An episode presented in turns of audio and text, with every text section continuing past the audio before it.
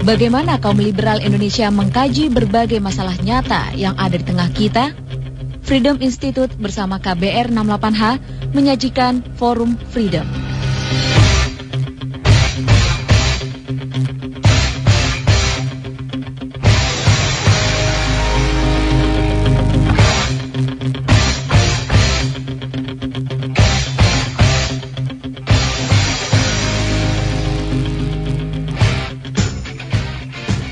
Halo, selamat pagi saudara. Anda kembali bersama saya Hamid Basyaib dalam Forum Freedom dan tamu saya pagi ini adalah Dr. Saiful Mujani. Selamat pagi Bung Saiful. Selamat pagi Bung Hamid. Nah, ini temanya adalah tema yang dia sangat cocok yaitu oposisi dan demokrasi dan saya akan beri pengantar sedikit yaitu soal Rakernas Partai Demokrasi Indonesia Perjuangan yang berlangsung tanggal 7 sampai 9 Januari yang lalu di Sanur dan menegaskan kembali posisinya sebagai partai oposisi. Nah, keputusan ini bukan yang pertama karena itu ditegaskan saja sebelumnya dia sudah menegaskan dan dan kita tahu bahwa apa deklarasi tentang oposisionalnya sebuah partai ini gejala yang terhitung baru ya ini juga gejala reformasi karena Sebelumnya di masa Soeharto bahkan sebelumnya di masa Presiden Soekarno itu dilarang dan jadi haram. Nah, dalam kaitan ini menarik ini Bung Saiful karena uh, dia menegaskan Partai Demokrasi pimpinan Megawati ini menegaskan kembali oposisinya setelah saya kira mereka tahu hasil survei Anda, Lembaga Survei Indonesia yang diumumkan tanggal 28 Desember yang lalu oleh Anda sendiri yang bilang bahwa popularitas Presiden SBY itu justru naik dibanding sebelumnya. Sekarang popularitasnya menurut Anda 67 persen, bahkan kemungkinan dia dipilih lagi naik juga besar. Kalau tahun 2005 orang yang memilih lagi itu 40 persen dan sekarang menjadi 56 persen. Nah, tetapi Bung Saiful, sebelum kita mau ngomong lebih lanjut tentang uh, fenomena ini, saya mau tanya dulu hal yang paling dasar. Sebetulnya apa sih peran partai oposisi dalam konteks dunia politik secara umum? Secara umum uh, peran oposisi itu dikaitkan terutama dengan parlemen atau dengan DPR di kita uh, di mana DPR tersebut atau wakil-wakil yang ada di uh, DPR tersebut merupakan kelanjutan dari kekuatan partai politik dan di sanalah sebenarnya di dalam DPR itulah mekanisme check and balances harus terjadi di dalam demokrasi.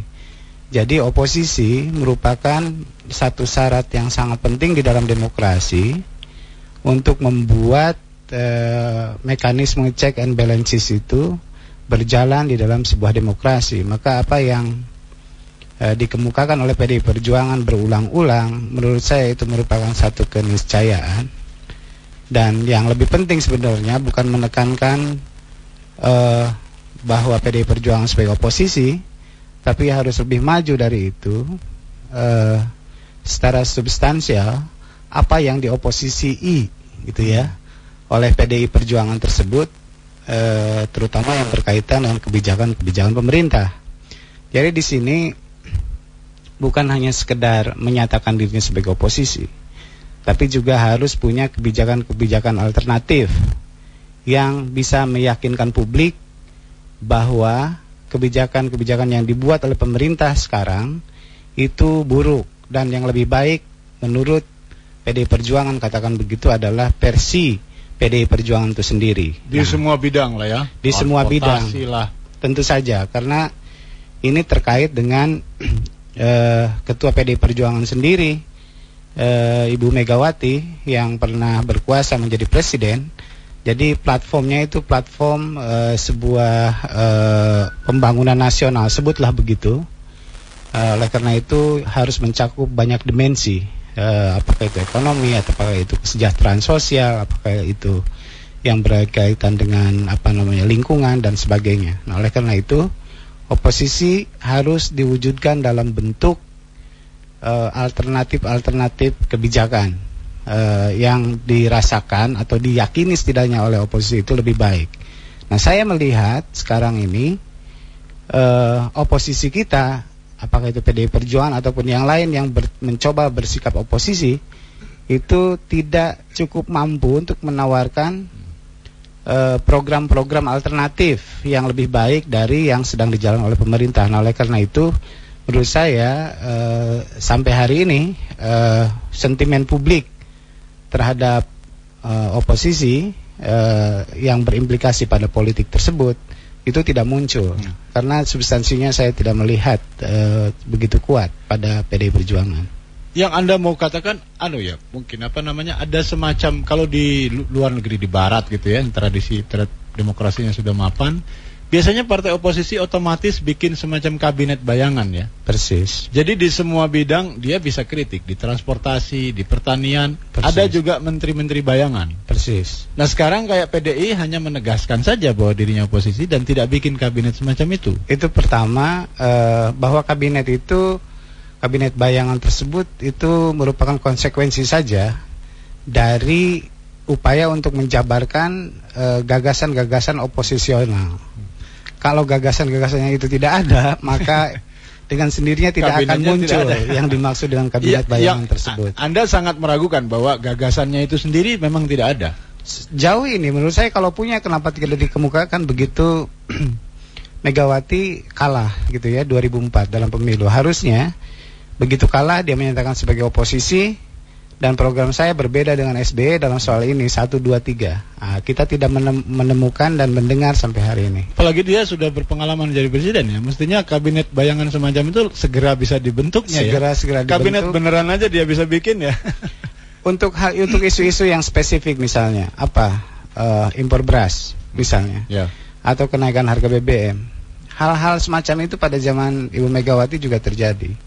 Jadi menurut saya uh, tidak ada hal yang baru. Itu soal berada pada posisi yang berbeda saja gitu loh. Dan kalau PDI Perjuangan sekarang berkuasa kembali, saya kira kebijakannya tidak banyak tidak berbeda. banyak berbeda ya. Nah, tapi saya, saya menarik ini kalau oposisi kan dulu itu diidentikan dengan perlawanan terhadap otoritarianisme ya. Sekarang orde baru sudah berlalu, sudah runtuh. Lalu fungsi oposisi apa apa lagi nih? Kalau oposisi kalau dulu memang uh, pertama-tama kita bisa sebut sebagai underground gitu ya, uh, di bawah tanah oposisi itu karena tidak bisa terbuka gitu ya. Nah, Makanya kalaupun disebut biasanya dihaluskan jadi oposisi loyal. Oposisi loyal atau apa pun namanya. yang jelas pada waktu itu nilai oposisi itu uh, sangat luar biasa dan seorang yang disebut oposisi itu hanya pahlawan. Pahlawan ya. Pahlawan. Sekarang udah terjadi semacam uh, inflasi kata kata oposisi hmm. itu. Sering terlalu sering diucapkan dan terlalu sering ditunjukkan bahwa uh, seseorang atau sekelompok orang bersikap oposisi terhadap pemerintah. Tapi uh, substansi dari oposisi itu apa? Nah itu yang yang tidak kelihatan. Oleh karena itu menurut saya uh, sekarang memang bedanya dengan di zaman otoritarian Soeharto katakan begitu Oposisi sekarang bukan untuk menjatuhkan pemerintah, tetapi tetapi untuk memberikan uh, kritik terhadap program-program dan kebijakan-kebijakan. Kalau mau menjatuhkan pemerintah ada mekanismenya, tunggu lima tahun. Jadi oposisi dengan mengkritiki kebijakan-kebijakan yang dibuat oleh pemerintah tersebut diharapkan diharapkan terakumulasi dan berujung pada waktu pemilihan umum nanti misalnya 2000, 2009 bukan untuk menjatuhkan pemerintah yang ada di sekarang. Jalan. Tapi kalau di zaman otoritarian karena tidak ada mekanisme yang jelas gitu ya, bisa saja di tengah jalan seorang uh, pemimpin dijatuhkan. Nah, sekarang begini, Bu. Ini menarik sekali karena Anda PDIP ini sudah tegas-tegas mendeklarasikan dirinya sebagai partai oposisi dan toh Anda sangat meragukannya dengan alasan yang tepat tadi yang Anda katakan. Lalu kalau begitu, bisa nggak kita bilang bahwa di Indonesia ini sebetulnya sama sekali tidak ada kelompok oposisi? Kalau PDI-nya saja yang yang paling berpeluang untuk oposisional ternyata kosong gitu ya. Lalu benar-benar nggak ada. Uh, oposisi secara substantif gitu ya. ya. Uh, atau apa namanya keberadaan oposisi itu sendiri kita bisa sebut lemah. Katakan begitu sekarang. Pertama-tama uh, dari segi substantif uh, kita tidak melihat dari kekuatan oposisi itu. Satu. Kedua, secara politik juga lemah. lemah dalam pengertian bahwa tidak ada kekuatan signifikan di DPR untuk membendung gitu ya eh, kebijakan-kebijakan atau perilaku-perilaku politik dari uh, eksekutif gitu ya uh, sehingga kalaupun ada keinginan misalnya untuk interpelasi untuk apa namanya menyelidiki uh, pemerintah untuk hak menggunakan hak bertanya kepada pemerintah itu nyaris selalu gagal. Karena tidak ada kekuatan politik yang berarti di apa namanya parlemen. di parlemen. Itu satu sisi. Uh, itu bisa akibat lemahnya kekuatan politik di parlemen untuk melakukan check and balances dan menggunakan hak-hak tadi di DPR kepada presiden bisa jadi karena adalah uh, kekuatan oposisi kursi sebagai oposisi yang menghadapi presiden itu sedikit gitu ya seperti yang sekarang kita lihat dan bisa juga karena tidak jelasnya apa yang mau dioposisikan itu gitu loh sehingga tidak mampu meyakinkan partai-partai politik yang lain yang diajak untuk menghadapi presiden. Hmm. Jadi bisa dua itu. Yang satu karena alasan partisan, ya pokoknya kamu ngomong apa pun nggak akan saya, saya dengar. Nah. Pokoknya saya pendukung presiden. Itu itu hmm. itu partisan. Alasan yang kedua lebih substantif. Jadi bisa saja orang berubah sikapnya. Misalnya kan bagaimanapun di parlemen itu hubungan antara presiden dengan partai politik kan eh, cukup longgar Misalnya seperti PAN bisa berubah anytime gitu, tergantung isu. Demikian juga PKS gitu ya. Nah, demikian juga PKB, demikian juga P3. Sebetulnya kalau kalau kita punya argumen yang kuat dan bisa meyakinkan kekuatan-kekuatan yang dalam tanda kutip liar ini gitu ya, mengambang ini, maka sesungguhnya kekuatan oposisi yang tadinya lemah bisa menjadi kuat kalau secara substantif bisa meyakinkan kekuatan-kekuatan tersebut. Nah, saya tidak melihat itu pada PD Perjuangan, kemampuan untuk meyakinkan itu. Artinya sebetulnya uh, potentiality sebagai potensi ada ya. Nah, Anda bilang bahwa mereka itu nggak tahu apa yang dioposisikan. Uh, menurut Anda aneh, saya dengarnya aneh nih. Artinya bisa nggak Anda nyebut misalnya bahwa sebetulnya ada isu-isu tertentu yang bisa diolah jadi bahan mesio yang baik bagi ke gerakan oposisi gitu. Hmm. Apa saja itu kira-kira? Menurut saya begini, uh, yang bisa diolah adalah terutama kebijakan-kebijakan yang berkaitan dengan kepentingan orang banyak, gitu ya. Misalnya uh, kebijakan ekonomi dalam hal ini misalnya BBM, misalnya ya. Kenaikan harga BBM tentu saja itu bisa caranya itu bukan menolak kenaikan harga BBM karena itu sebetulnya eh, kalau kembali untuk kasus PD Perjuangan, PD Perjuangan juga Ibu Mega waktu itu menaikkan menaikannya. Jadi itu tidak bisa dipakai yang kayak gitu. PD Perjuangan tidak bisa tidak harus lebih maju dari pemerintah dalam hal ini. Harusnya mengopo, mengoposisiani gitu ya, bersikap oposisi terhadap pemerintah dengan cara lebih maju yaitu kenapa begitu lambat untuk ambil keputusan untuk menaikkan harga BBM misalnya? Artinya dia justru harus dinaikkan lebih cepat lebih atau cepat, lebih tinggi. Lebih tinggi misalnya gitu ya. Uh, terus misalnya penjualan BUMN pada zaman Ibu Megawati kan penjualan terjadi. itu besar-besaran terjadi oleh Laksamana Soekardi yeah. gitu ya. Nah sekarang kenapa platform itu tidak diteruskan dan dipertajam oleh PDI Perjuangan untuk menghantui pemerintah yang ada sekarang? Itu lebih kalkulasi ekonomi dan teknokratiknya lebih kuat ketimbang untuk menolaknya gitu. Hmm. Jadi di sini memang harus ada suite yang sangat besar harus dilakukan oleh PDI Perjuangan, tidak hanya reaksioner sifatnya. Reaksioner itu misalnya kenaikan harga BBM kita tolak nah. gitu. Itu reaksioner. Impor beras tolak. Impor beras tolak. Gitu. Tapi kalau dia berkuasa melakukannya gitu loh.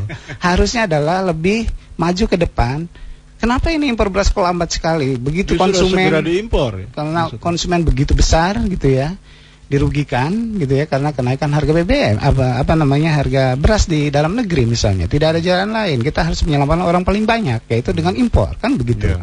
nah harusnya lebih maju ke depan nah PD Perjuangan ada hambatan-hambatan ideologis di satu sisi dia ingin populistik hmm. di satu sisi populistik dengan pengertian yang menurut saya salah gitu ya karena mayoritas masyarakat itu konsumen bukan produsen padi hmm. atau beras gitu ya nah, oleh karena itu yang mayoritas itu yang harus dibela bagaimana caranya menekan harga beras itu lebih murah Salah satunya dalam mekanisme ini adalah dengan melakukan impor. Misalnya. Baik.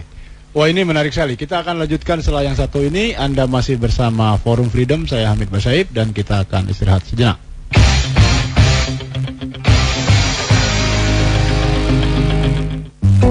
Perpustakaan Freedom adalah salah satu kegiatan utama Freedom Institute, bertujuan menggairahkan percaturan dan penjelajahan ide-ide yang bersifat rintisan dalam ilmu-ilmu kemanusiaan secara luas. Perpustakaan Freedom menyediakan koleksi terpilih dalam bidang sosial, politik, ekonomi, budaya, filsafat, dan agama. Ada sekitar 10.000 judul buku dan berlangganan 60 jurnal, majalah, dan terbitan berkala, baik dari dalam maupun luar negeri. Selain buku dan jurnal terpilih, Perpustakaan Freedom juga menyediakan fasilitas multimedia berupa internet yang bisa digunakan pengunjung secara gratis. Perpustakaan Freedom terbuka untuk umum. Dapat dikunjungi setiap hari, termasuk Sabtu dan Minggu. Informasi lengkap hubungi nomor telepon 021 319 09226.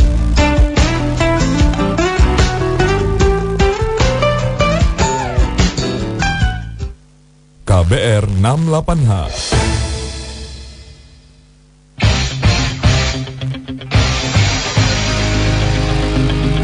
Selamat pagi lagi saudara Anda kembali bersama Forum Freedom. Saya Hamid Basaib dan tamu saya masih yang tadi yaitu Dr. Saiful Mujani. Tadi dia ngomong betapa tidak otentik dan tidak kredibelnya Partai Demokrasi Indonesia Perjuangan kalau mendeklarasikan diri sebagai partai oposisi dengan alasan bahwa beberapa yang dia kritiknya sekarang juga sebetulnya dilakukan juga oleh PDP, PDIP ketika Ibu Megawati berkuasa. Jadi Saiful malah mengusulkan supaya uh, tindakannya kalau oposisinya mau benar dan mau otentik itu lebih harus lebih maju lagi daripada pemerintah. Misal dalam kasus impor beras justru yang harus dikritik oleh partai seperti PDIP sebagai oposisi mestinya kenapa impornya begini lama, mestinya lebih cepat dan mungkin naik BBM dan sebagainya harganya juga harus lebih tinggi daripada yang sudah dilakukan pemerintah. Ini betul-betul saya kira adalah ide yang mm, menantang dan mungkin mudah-mudahan orang PDIP bisa mendengar saran-saran Anda ini, Bung Saiful, tapi kita bisa bergerak lebih jauh yaitu masih dalam konteks oposisi. Nah, dalam konteks kepemimpinan Presiden SBY dan Yusuf Kala sekarang ini, menurut Anda, tadi Anda kritik betapa tidak adanya sebetulnya partai-partai oposisi yang substansinya memang nggak ada ya. Nah sekarang menurut anda bagaimana sebetulnya oposisi ini harus bergerak dalam konteks sekarang? Apakah seperti misalnya yang dilakukan oleh uh, Bung Hariman Siregar dan kawan-kawan, katanya hari ini mau bergerak dengan slogan cabut mandat memperingati 15 Januari 1974. Tetap saja menurut saya oposisi dalam konteks demokrasi yang sedang kita bangun ini adalah oposisi pada tingkat kebijakan dan kontrol misalnya bagaimana pelaksanaan pemerintahan gitu ya. Kan banyak yang bisa dikritisi bukan hanya pada kebijakan seperti yang saya kemukakan tadi misalnya eh, bagaimana susahnya orang untuk investasi di Indonesia misalnya. Partai oposisi harus punya alternatif gitu ya untuk mempercepat proses investasi misalnya bagaimana begitu banyak meja yang harus harus dilalui gitu ya, begitu banyak harus bayar gitu, begitu lama harus menyelesaikan sebuah izin investasi di suatu daerah. Nah, menurut saya eh, partai oposisi seperti PDI Perjuangan harus punya alternatif terhadap itu.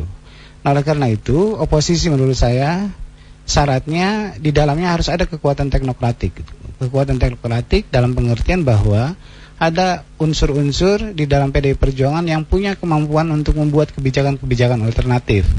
Dan itu tidak tidak bisa di, sepenuhnya dikerjakan oleh seorang politisi.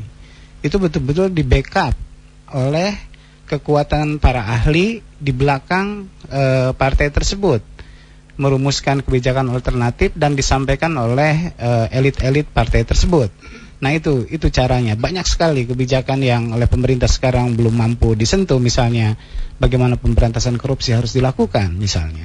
Banyak penegakan sekali. hukum, ya? penegakan hukum, konflik sosial dan seterusnya. Bagaimana soal misalnya eh, penguatan bineka tunggal ika dan sebagainya. Jadi jadi banyak sekali ya, yang bisa dirumuskan menjadikan kebijakan-kebijakan alternatif terhadap pemerintah.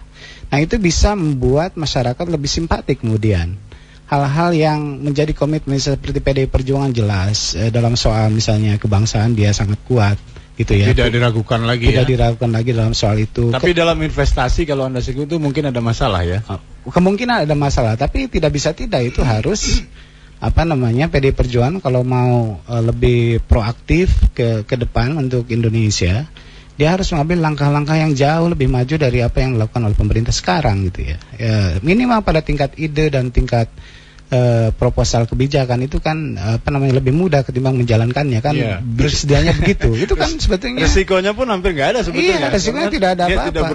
Nah, selama ini saya tidak melihat itu kecuali kalau pemerintah melangkah satu gitu ya dia bereaksi. Jangan nah. begitu gitu ya. Langkahnya nah, setengah dia ya, bukannya dua. ya itu jadi oposisi tetap harus di sana uh, Bung Hamid ya untuk memperkuat demokrasi kita. Bukan seperti yang anda sebut tadi gitu ya. Oposisi dengan uh, berkeinginan untuk menurunkan pemerintah sekarang juga gitu.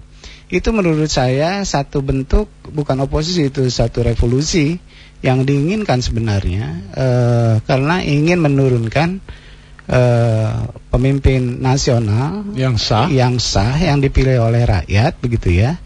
Uh, yang diatur oleh konstitusi ada mekanismenya bahwa orang bisa diturunkan setelah menjabat sekian lama dan prosedur menurunkannya juga ada gitu tidak dengan jalan dengan jalan paksa atau dengan membuat kerusuhan atau apa pun namanya Nah, di banyak kasus negara-negara demokrasi, bila kekuatan seperti ini, kekuatan ingin mengganti atau mencabut mandat istilah mereka dari presiden yang diberikan oleh rakyat lewat pemilu tersebut, dilakukan anytime gitu ya, kapan saja dia mau gitu, itu akan membuat demokrasi tidak akan stabil dan akan membuat demokrasi sangat lemah dan cenderung gagal gitu ya. Nah, oleh karena itu sama sekali saya tidak mengapresiasi gitu ya gagasan untuk menurunkan presiden. Bukan saya mendukung presiden gitu sekarang. E, tapi itu menyalahi konstitusi kita dan demokrasi kita adalah demokrasi konstitusional gitu ya, bukan e, demokrasi jalanan seperti itu. Hmm. Oleh, nah, karena, oleh karena itu saya tidak melihat itu sebagai alternatif yang e, sehat untuk penguatan demokrasi kita kalau dilakukan penurunan apa namanya bersikap oposisi dengan menurunkan pemerintah yang sah sekarang lew, di luar prosedur pemilihan umum seperti yang sudah menjadi komitmen kita. Nah ini Bung Saiful ini menarik juga ya bahwa sorry uh, ada kesan bahwa kelompok-kelompok semacam itu hanya menggunakan saja istilah oposisi. Jadi tapi kesannya mereka asal beroposisi gitu atau mungkin motifnya sebetulnya mungkin sakit hati ya. Kalau kita lihat eh, apa namanya wacana yang dikembangkan misalnya baru-baru ini Pak Trisutrisno, Pak Hariman Siregar, ada Pak Muslim Abdurrahman minta kepada DPR supaya DPR mencabut mandat presiden. Itu kan sesuatu yang luar biasa aneh dan menggelikan ya karena nggak pernah DPR itu memberi mandat pada presiden kan bahkan pada masa lalu zaman Orde Baru pun itu ada di MPR. Yeah. Nah, jadi kelihatan bahwa kelompok-kelompok semacam ini kelihatannya agak mustahil kalau dibilang nggak ngerti aturan main yang begitu elementer. Nah, hmm. bagaimana anda melihat uh, fenomena yeah, semacam ini? Saya saya melihat bahwa uh, apakah itu ketidaksabaran politik atau apa pun namanya saya tidak tahu. Tapi yang jelas itu ya memang kita sejauh itu tidak punya pengaruh punya implikasi yang luas tidak apa-apa gitu. Ya, bagian ya. dari kembangan-kembangan demokrasi. Uh, tapi bahwa salah satu unsur yang sangat penting dalam uh, pematangan demokrasi di sebuah negara di mana pun di dunia adalah uh, apabila tidak ada kekuatan signifikan di dalam masyarakat untuk berperilaku di luar prosedur yang sudah disepakati dalam proses pergantian kekuasaan. Hmm. Kalau itu tidak ada, berarti demokrasi itu terkonsolidasi istilahnya.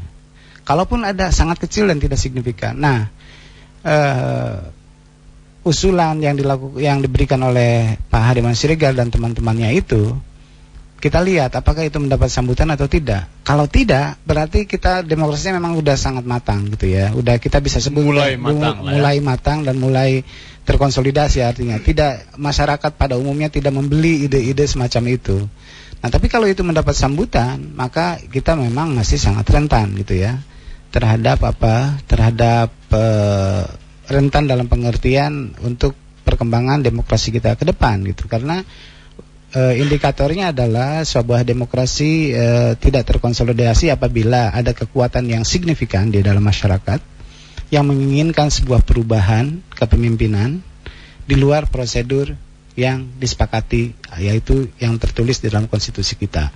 Nah, oleh karena itu saya berharap ini bukan fenomena atau bukan gejala dari e, memburuknya demokrasi kita dengan perilaku perilaku semacam itu.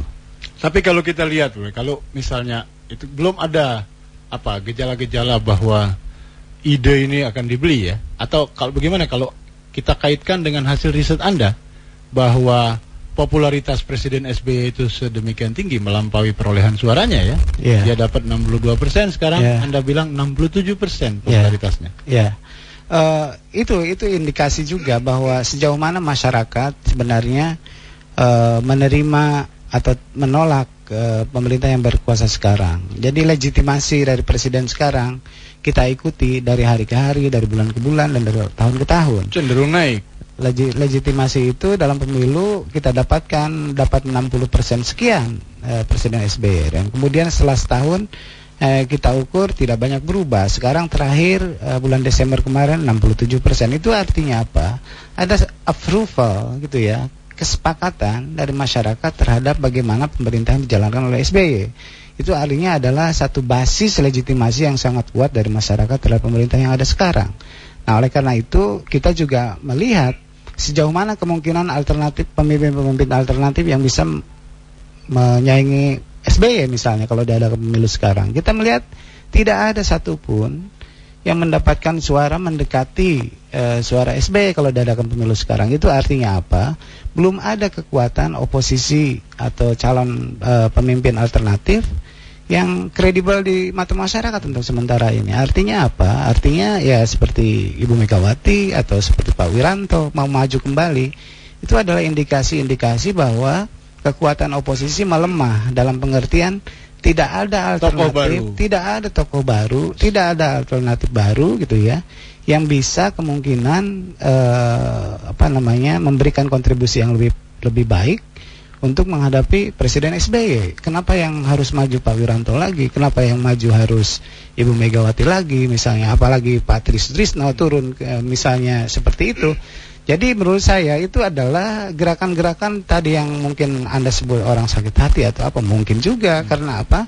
Kayak seperti Pak Pranceda misalnya, kok kayak kita kita yang muda-muda ini tenang-tenang saja gitu ya melihatnya. Tapi kok yang tua-tua menjadi sangat nah. repot dengan itu. Nah itu mengindikasikan bahwa di, di dalam kubu oposisi ter, ter, tersebut tidak terjadi satu regenerasi, tidak ada satu upaya untuk meningkatkan kekuatan secara lebih sistematis. Karena apa? Karena kalau oposisi itu ingin kuat, dia harus punya pengaruh pada generasi-generasi yang lebih muda. Dan saya melihat pada generasi yang muda, lebih ada. muda tidak terlalu signifikan. Justru yang vokal adalah orang-orang yang tua. Gerontokrasi.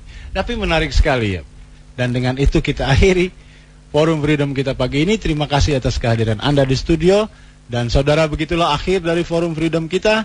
Saya Hamid Basaib mundur diri dan sebelumnya Anda bisa ngirim SMS ke 7049747. Sekali lagi 0217049747. Saya tunggu SMS Anda untuk komentarnya. Kita berjumpa lagi minggu depan. Terima kasih. Wassalam. Anda baru saja menyimak Forum Freedom kerjasama KBR 68H dengan Freedom Institute.